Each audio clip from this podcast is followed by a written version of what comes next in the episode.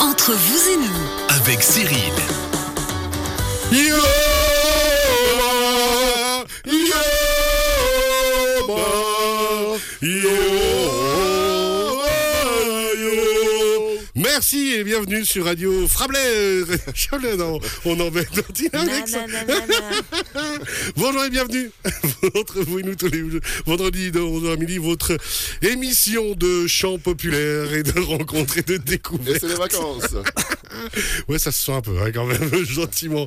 Nos spécialistes de la région aujourd'hui, nos experts, Joël Pasquier, bonjour. Bonjour. Ça va? Ça va très bien. Ouais, bah, vous en plus, vous avez- les origines zoo, donc. euh, Ah oui, moi je suis un vrai prébo. hein. Ça, on peut pas, on peut pas le nier là-dessus. hein. Voilà. De quoi on parle aujourd'hui à part de tout ça? Ah, moi je vais casser l'ambiance hein, parce que je suis- je suis pas, je suis pas là pour un sujet euh, joyeux et chantant aujourd'hui. hein. Non, non.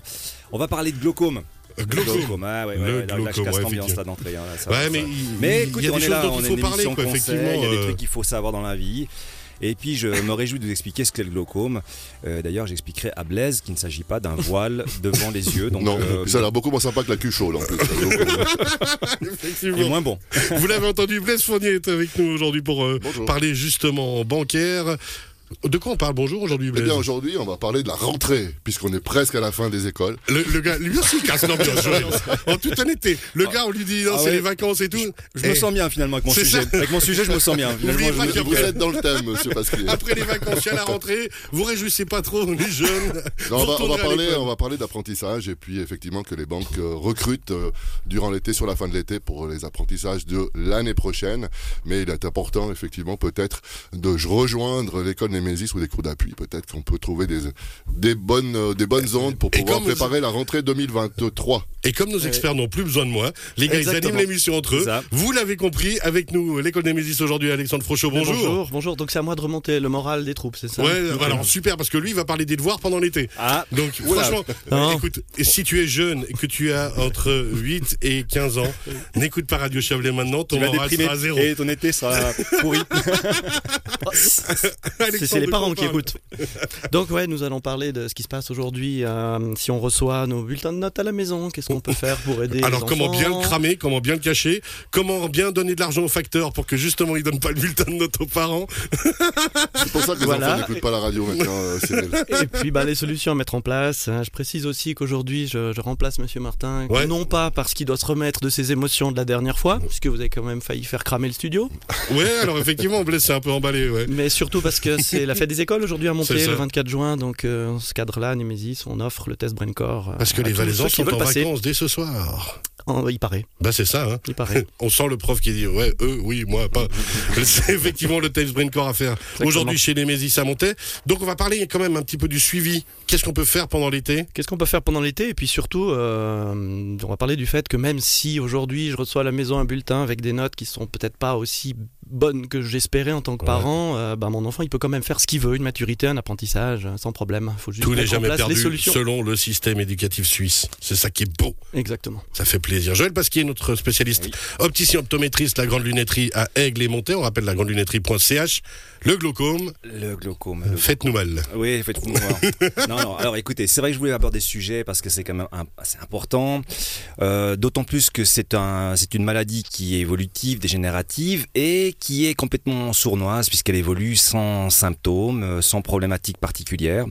D'où l'importance euh, de le dépister, de déterminer euh, euh, son évolution. Euh, il faut savoir qu'on admet qu'à peu près 4 à 5% euh, des Suisses âgés de plus de 40 ans sont atteints d'un glaucome et une partie ne le savent pas. Donc, euh, et d'ailleurs, elle fait partie des premières causes de cécité dans, le monde occidental.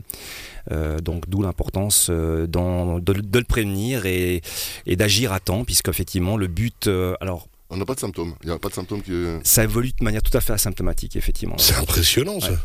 En fait, il s'agit d'un problème de, de, de pression de, de- à l'intérieur de l'œil. Il faut savoir qu'on a une certaine circulation de fluide qui se fait à l'intérieur de l'œil. hein. Il y a une sécrétion de liquide qui permettent de remplir les différentes cavités et qui maintiennent euh, la, la structure du globe, du globe oculaire. Et permettent également la, bonne vision. Et avec le temps, ou pour différentes raisons, cette, cette sécrétion de liquide et surtout son évacuation devient moins bonne. Il y a comme une espèce de, rétention du liquide à l'intérieur de l'œil, ce qui va augmenter la tension, la pression à l'intérieur et euh, sur la durée, et là je parle bien sur la, durée à long terme, parce que sur du très court terme, il ne se passe pas grand-chose. Euh, à force d'avoir cette compression sur les différentes euh, cellules, entre autres les cellules nerveuses du fond de l'œil, la rétine, on, va les abîmer. En fait, elles vont, elles vont malheureusement être...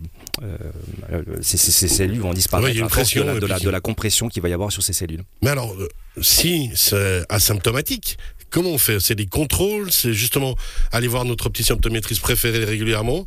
À partir d'un certain âge et de, bah voilà, de faire des tests alors, il s'agit de ça, effectivement. C'est d'être dans, dans, de la prévention, très clairement. Et c'est pour ça que j'aborde ce sujet aujourd'hui. Bah Avant l'été, pas très joyeux, je suis d'accord avec vous. Mais d'un autre côté, euh, je pense que c'est important de, de, le signaler on estime que voilà, on se dit toujours bon bah, tant que j'ai pas de douleur, j'ai pas de j'ai pas de, gêne, euh, tout, va, bien. Et ben justement, il faut quand même être vigilant par rapport à ça. Alors je vais pas non plus être complètement alarmiste, mais voilà, il faut il faut en être euh, en être conscient. Euh, donc comme je l'ai dit, cette pression a tendance à augmenter avec l'âge. Donc très typiquement à partir de 40 ans, on conseille des dépistages. je vous expliquerai un tout petit peu la manière dont ça se passe. Et puis bien sûr après, il y a toute une série de prédispositions qui peuvent amener ça. Donc on va on va estimer que des personnes qui sont déjà euh, ont déjà euh, des atteintes dans, euh, au niveau de la fratrie des parents sont plus à même de développer cette pathologie. Donc si vous avez un parent, la maman, le papa ou un frère sœur qui a cette, cette pathologie, allez vous faire dépister parce que malheureusement la proportion elle est beaucoup plus élevée dans cette dans la génétique. Dans à cause de la génétique très clairement. Donc dès 40 ans ou si on est un peu inquiet avant on peut ou ça vaut pas le coup? Non, je pense qu'effectivement mon conseil serait de faire un premier contrôle entre 40 et 45 ans, ça me paraît ça me paraît bien.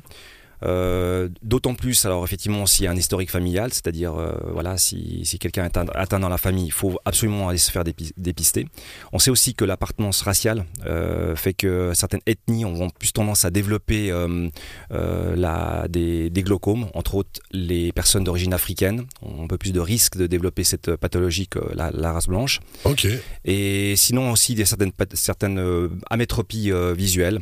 Euh, comme euh, la myopie, euh, l'hypermétropie élevée peut également être plus à même de développer cette. cette Blaise, vous avez une question oui, parce que moi j'ai la grande chance d'avoir été dans les mains de M. Pasquier pour faire mes, mes jolies lunettes. Est-ce que elles sont jolies Quand on a fait justement ce, ce test euh, optométrique, est-ce qu'on, tu as en fait regardé si j'avais un problème éventuellement de glaucome Ou ce dépistage-là se fait pas quand tu fais. Je me souviens plus parce qu'on a beaucoup discuté, donc peut-être que j'ai omis cette partie-là. non, mais ça fait partie, ça fait partie de. Alors, Pas, pas, forcément, pas systématiquement, mais c'est vrai que dans la discussion, dans l'anamnèse, on peut être amené à le faire. Justement, euh, si on a si on a des doutes, euh, s'il y a quelque chose dans la famille, si nous, au niveau de l'examen optométrique en tant que tel, là aussi, il y a quand même des indications qui peuvent nous amener à le faire.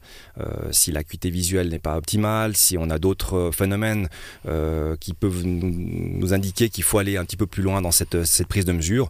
En fait, la, mesure n'est pas très complexe en soi-même, hein, puisqu'il s'agit, on a différents appareils qui permettent de le faire.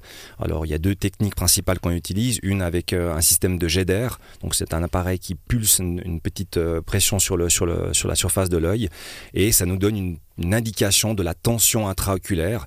Donc après, on a un certain euh, paramétrage. On sait qu'à partir de certains, un certain degré euh, euh, de, de, pression, on peut estimer qu'il y a un potentiel risque de développer du glaucome. Euh, il y a un autre système qui consiste à avoir une espèce de petit capteur qui vient en contact avec l'œil. Alors j'ai, je, je me, très honnêtement, je me souviens plus si on avait fait cette mesure-là. Peut-être dans la discussion, on a, on a omis de le faire. là, j'estimais que tu n'avais pas de, de, risque. C'est ça, il a ton, ton anamnèse était déjà en pleine forme toujours. Et ouais, mais comme c'est asymptomatique. On peut... Mais, la, non, mais la question que je pose en fait, c'est pour les éditeurs aussi, ceux qui sont allés faire un contrôle euh, pour leur pour leurs lunettes. Est-ce que à ce moment-là, on peut se dire si euh, l'opticien n'a pas jugé utile de le faire, ben je, suis tranquille. Apparemment, je suis pas, j'ai pas, je suis pas asymptomatique d'un glaucome qui est naissant. C'est pas euh, c'est pas une démarche systématique. Alors c'est vrai que nous on essaie de l'intégrer dans la consultation, dans le contrôle, mais voilà, on n'est pas obligé de le faire pour prescrire une paire de lunettes. Maintenant, c'est aussi notre rôle en tant qu'optométriste. Et mais après aussi chaque opticien et chaque euh,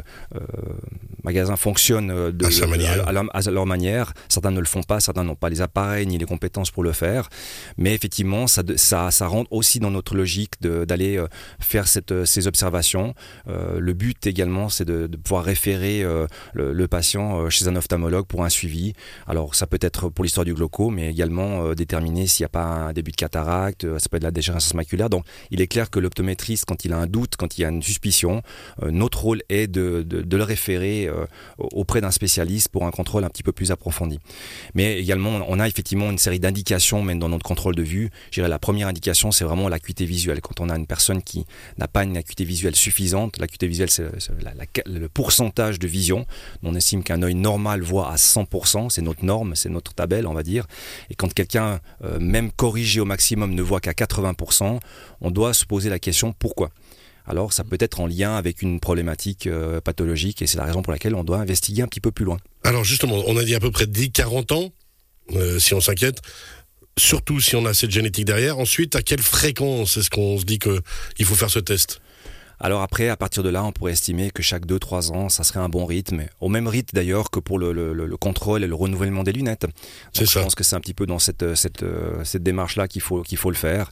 Et euh, d'autant plus si les valeurs euh, nous amènent à avoir une petite suspicion, parce que souvent on a des valeurs qui sont assez hautes, qui sont pas encore dans la, la- la tranche, on va dire, euh, inquiétante, qui nous amènent pas encore à référer, mais par contre, on se dit, ben cette, cette norme est un petit peu élevée, elle peut vite dépasser et, et tomber dans une. C'est un peu comme la pression artérielle. hein. Vous Bah, savez, c'est quand ça. on, on mesure la, la, la, la systole et la diastole, hein, on estime qu'en dessus de 140, Ouais, on du souci. potentiellement hypertensif. Donc euh, pour l'œil, c'est à peu près la même chose. On n'utilise pas les mêmes, les mêmes normes, mais c'est un petit peu le même principe. Alex, vous aviez une question? Ouais, donc il faudrait euh, vous conseiller de venir euh, tester, même si on n'a pas besoin de lunettes, même si on ne doit pas venir faire cette démarche? Je pense que c'est une bonne chose. De, toute manière, euh, comme on a aussi eu l'occasion d'en parler, euh, la vue c'est quelque chose qui évolue, qui, bouge tout au, long de la vie. Et euh, souvent on a l'impression que ça va, mais la, vue, change et on a tendance à s'habituer à ce que ce soit peut-être pas parfait, mais ça nous semble bien. Donc au même titre qu'on contrôle la vue, la, mesure de la pression et les autres observations du, statut oculaire sont déterminantes pour être sûr de garder une bonne santé. Alors, il nous reste 3-4 minutes. Maintenant qu'on a alors, identifié euh, la problématique, comment ça va se passer? Tout n'est pas fini. Alors voilà, donc nous, si on estime qu'il y, a- une problématique, donc on, va, référer pour, un- suivi. L'ophtalmologue aura une prise en charge un petit peu plus spécifique. Il va hum, effectivement euh, faire d'autres observations avant de définir et diagnostiquer clairement le glaucome. hein. On va faire une observation du, fond d'œil, la, la tête du nerf optique, euh, un champ visuel également. Ces trois paramètres per- permettent d'établir s'il y a glaucome avéré ou pas. Une fois qu'on estime que c'est le cas, euh, il y a une médication qui va pouvoir être proposée. Donc en général, ça se fait à l'aide de collyres, des gouttes hein, qui, vont par- qui vont participer à, euh, à l'amélioration de l'évacuation des liquides dans l'œil euh, pour réduire cette tension. Dans certains cas, ça ne suffit pas. Alors il peut y avoir des interventions qui peuvent être proposées euh, pour améliorer, des interventions chirurgicales pour améliorer l'évacuation des liquides. On peut aussi également proposer, et souvent je sais qu'il y a certains patients qui, qui, qui me- posent la question, des clients qui me posent la question de dire mais euh, mon ophtalmologue m'a dit qu'il fallait que je fasse une petite, une petite intervention. Souvent on le fait à titre préventif, on fait une, un- une- à l'aide d'un laser en fait un petit trou dans l'iris. Ça donne une voie d'évacuation supplémentaire pour euh, réduire cette pression dans l'œil. Donc on peut le faire à titre préventif sans qu'il y ait pourtant un glaucome qui ait été euh, diagnostiqué. Et euh, ce petit orifice en fait qui se voit pas, hein, c'est un, Ouais, petit- ouais. c'est un petit trou qu'on fait dans l'iris qui gêne pas. qui gêne pas du tout visuellement et qui n'a aucune con- qui n'a aucune contrainte, qui n'est pas du tout douloureux non plus à, à faire en termes d'intervention. Ça se fait même en cabinet directement auprès de l'ophtalmologue. Permet également d'avoir de, de réduire les risques parce que ça crée une soupape d'évacuation des liquides et euh, c'est souvent une technique qui est utilisée à titre préventif. Mais finalement, alors, t'as t'as toujours l'œil qui coule, ou ça, ça peut être le cas? Bon, l'œil qui coule, alors ça peut être une multitude de- d'autres. Euh, si tu fais justement un trou dans l'iris pour évacuer le- le- la surpression. Ouais, mais c'est rien du tout. c'est euh, pose c'est à l'intérieur de- l'œil, hein, donc ça va, ça va générer aucune, Ah, euh, aucun problème des de, larmes de- qui- Non, non, ce sont pas des larmes, hein, non, non, c'est vraiment l'iris, c'est la, c'est la membrane qui, qui, qui fait le, le, le- le diamètre, euh, le diamètre pupillaire, c'est ce qui fait la couleur de l'œil en fait. hein. Donc en fait, on intervient derrière la cornée, donc ça n'intervient pas du tout euh, sur la sécrétion ou quoi que ce soit. Blaise, la prochaine fois que vous draguez une fille, faut pas lui dire t'as de beaux yeux, mais t'as une très belle iris. On- on- faut autant être précis. Quoi, Une iris ou un iris euh, Céline Il nous reste une dernière minute.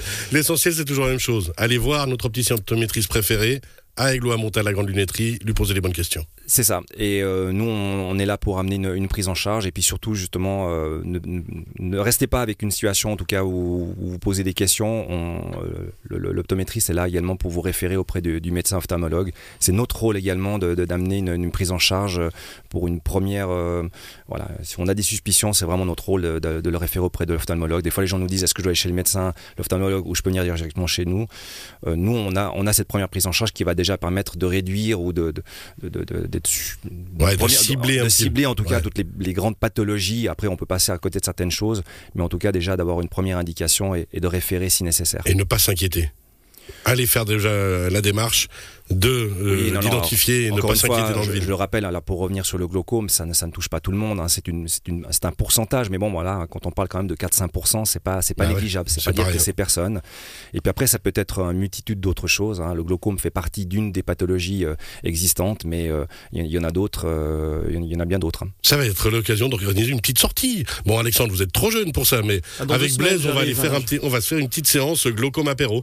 Oui. On se fait vérifier le glaucome, on va boire un verre. Un petit trou dans l'œil. Vous avez Un petit trou dans l'œil, au calme. euh, dans un endroit sympa Je vais y réfléchir, je vais y réfléchir. Mais ça, c'est Ouais, une, bonne- c'est une bonne idée, c'est un bon concept, je vais retenir. hein, je Il y a un retenir. anniversaire qui arrive en plus bientôt, euh, il me semblerait. Oui, oui, oui. oui. Oh, On les- se réjouit déjà d'y les, être. les 20 ans de la grande lunetterie, donc effectivement. magnifique. ouais, ouais, ouais. Ouais, ça va être des bons moments, ça. Merci beaucoup, Joël Passion. Rappel, on retrouve cette chronique en podcast sur radiochablais.ch. Vous restez avec nous Mais avec grand plaisir. On continue d'ici quelques instants avec Alexandre Frochot de Némésis pour justement parler de l'été à venir et de tout ce qu'on peut faire encore pour ben, que tout se passe bien à la rentrée, l'anticiper légèrement. Et Blaise Fournier rebondira sur le même sujet en parlant de l'apprentissage, entre autres, et de la formation. Exactement. Et ben, on se retrouve dans quelques instants. À tout à l'heure.